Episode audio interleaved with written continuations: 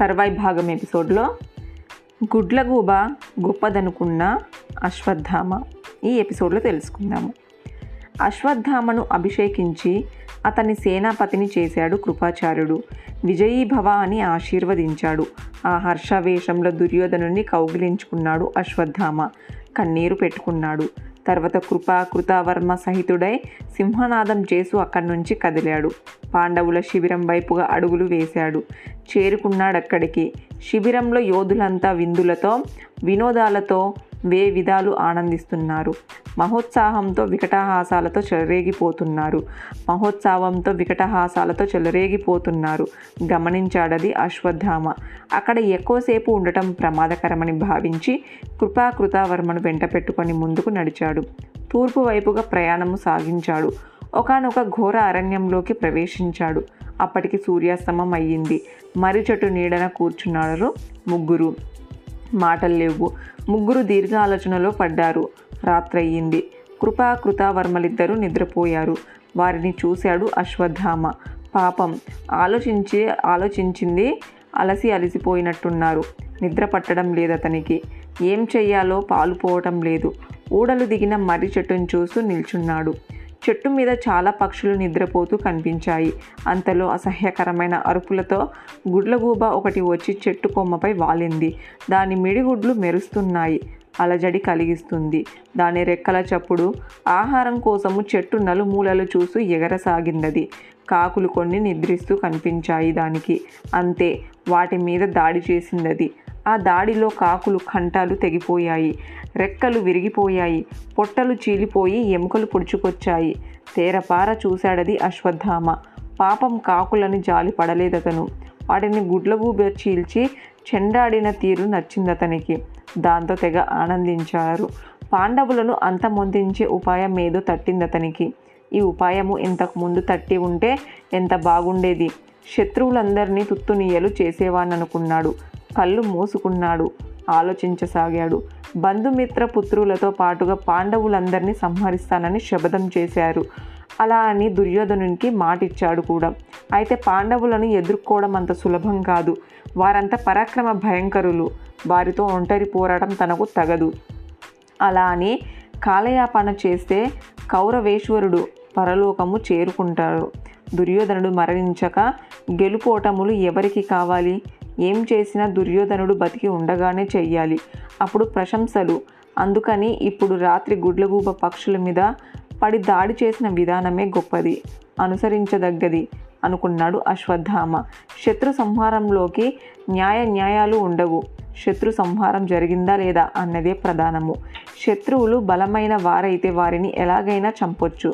ఇరుకు దారిలో బంధించొచ్చు. నిద్రవేళ హఠాత్తుగా మీద పడి వధించవచ్చు తప్పు లేదంటున్నాయి. నీతి వాక్యాలు. సుక్షత్రియ ధర్మం కూడా ఇదే అంటున్నాయని. కాబట్టి గుడ్లగూబ విధానమే శిరోధార్యము. భీష్మ ద్రోణులతో పాండవులు ధర్మ పద్ధతిలో యుద్ధం చేశారా? లేదే. కర్ణ దుర్యోధనలు కూడా అధర్మంగానే కూల్చారు. అటువంటప్పుడు తప్పొప్పులు పట్టికను పట్టించుకునేది ఎవరు?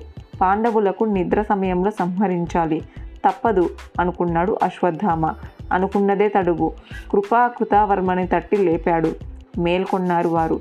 క్షమించు అశ్వత్థామ. పాడు నిద్ర. ముంచుకొచ్చింది. సిగ్గుపడ్డాడు. తలొంచుకున్నారు. అసలు పట్టించుకోక ఇలా చెప్పుకో చెప్పుకొచ్చాడు అశ్వత్థామ. ఒంటరిని చేసి దుర్యోధనుని యుద్ధానికి పిలిచారు పాండవులు. అధర్మానికి పాల్పడి అతని నేల కూల్చారు. అది చాలదన్నట్టుగా ఆ భీముడు రారాజు. తల తంతాడా? ఎంత పొగరు? ప్రాణం పోతుందని మహారాజు బాధపడటం లేదు. తనకు జరిగిన పరాభవానికి కుమిలిపోతున్నాడు. అవును నిజం అన్నారు కృపాకృతావర్మలు. పదకొండు ఔక్షహీనులు ఏమైపోయాయి? పద్దెనిమిది రోజులు యుద్ధం చేసిన ఫలితం లేకపోయిందే. ఓడిపోయామే. విధిని ఏమనాలి? నాకంతా అయోమయంగా ఉంది అన్నాడు అశ్వత్థామ. చెప్పండి ఇప్పుడు ఏం చేద్దాము? ఏం చేస్తే బాగుంటుంది? చేతులు జోడించి అడిగారు కృతావర్మ. మాట్లాడలేదు కృపాచార్యుడు. కలుగజేసుకున్నాడిలా క్రోధ లోభాలతో కార్యసాధన కోసము ప్రయత్నించకూడదా? ప్రయత్నించకూడదా శ్వద్ధామ ప్రయత్నిస్తే సిరి చేతికందదు దూరంగా తొలగిపోతుంది. దుర్యోధనుడే ఇందుకు సరైన ఉదాహరణ. దుశ్శీలుడతను. వివేకహీనుడు. ఎన్ని విధాల హితవు చెప్పినా పట్టించుకోక పాండవులకు అనేక విధాలు పరాభవించి లోకనిందను కొని తెచ్చుకున్నాడు. అతని ఆలోచన ఎంత మాత్రము మంచిది కాదు. ఆ ఆలోచనను మనము కొనసాగించడం కూడా మంచిది కాదు. ఘోరాపదలు కావాలని కొని తెచ్చుకోవడం అవివేకము. అందుకని ఏం చేయమనేది ఏం చేస్తే బాగుంటుందన్నది మనకి మనము నిర్ణయించుకోవద్దు. వెళ్ళి ధృతరాష్ట్రుని కలుద్దాము. మహారాజు ఏం చెబితే అది చేద్దాము. అక్కడ గాంధారి విదురులున్నారు. వారు కూడా బాగా ఆలోచించి ఏం చెయ్యమనేదే నిర్ణయిస్తారు. ఏమంటావు కృపాచారుని మాటలు? అశ్వత్థామకేమాత్రము రుచించలేదు. శోకాగ్ని జ్వాలలతో రగిలిపోతున్నాడతను. అలా అన్నాడు. నేను మరణించాడనుకొని దుఃఖావేశంలో ఉన్న నా తండ్రి తల నరిగి ఒకనొక నీచుడు రెచ్చిపోయాడు. అది తెలిసి కూడా తెలియనట్టు ఎలా ఊరుకోను? వాణ్ణి వాడి బంధువులు పాండవులను సంహరించి తీరాల్సిందే. అందుకు ఓ మంచి ఆలోచన తట్టింది. దాని ప్రకారము విజయము చేజిక్కించుకున్నామన్న అహంకారంతో పాండవులందరూ శస్త్రాలు మాటే మరిచి విశ్రమిస్తున్నారు. అదే అవకాశంగా మారి వారిని అంతమొందిస్తాను. గెలిచామన్న ఆనందంతో మైమరచి నిద్రపోతున్నారు. అదే అదునుగా వారిని నలిపేస్తాను. కుత్తుకలు తెగాలి. తుత్తునీయలు కావాలి. దుష్ట దుమ్మిని పశువుని చంపినట్టుగా చంపాలి. అలా చంపినప్పుడే నా ఆత్మకు శాంతి. అశ్వత్థామ ఆలోచన అంతు చిక్కగా ఒకరినొకరు చూసుకున్నారు కృపాకృతావర్మలు. తర్వాత అశ్వత్థామతో ఇలా అన్నాడు కృపాచార్యుడు. బాగా అలసిపోయి ఉన్నావు. ముందు నిద్రపో. వేకువ వేళ దండెత్తి వెళ్దాము. నీ వెనుక మేమున్నాము. కవచం తీసి పడుకో. ఎందుకు చెబుతున్నానో విను. మాకు కూడా నిద్ర ముంచుకొస్తుంది. అగ్రవేశంలో ఉన్నవాడికి నిద్ర రాదు. కృపాచార్య నా తండ్రి ఘోర మృతి తలుచుకుంటే ఏడుపొస్తుంది. నా ముందే నా కళ్ళ ముందే ఆ దృష్టదుమ్యుడు నా తండ్రి శీర్షం ఖండించాడు. ఆ దృశ్యం నా కళ్ళ ముందే కదలాడుతుంది.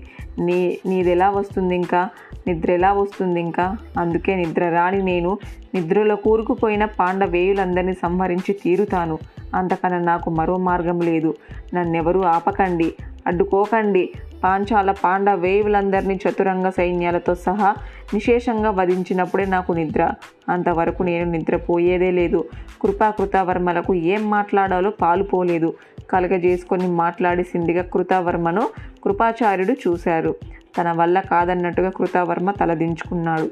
దాంతో మళ్ళీ కృపాచార్యుడే మాట్లాడాల్సి వచ్చింది తర్వాయి భాగం నెక్స్ట్ ఎపిసోడ్లో తెలుసుకుందాము.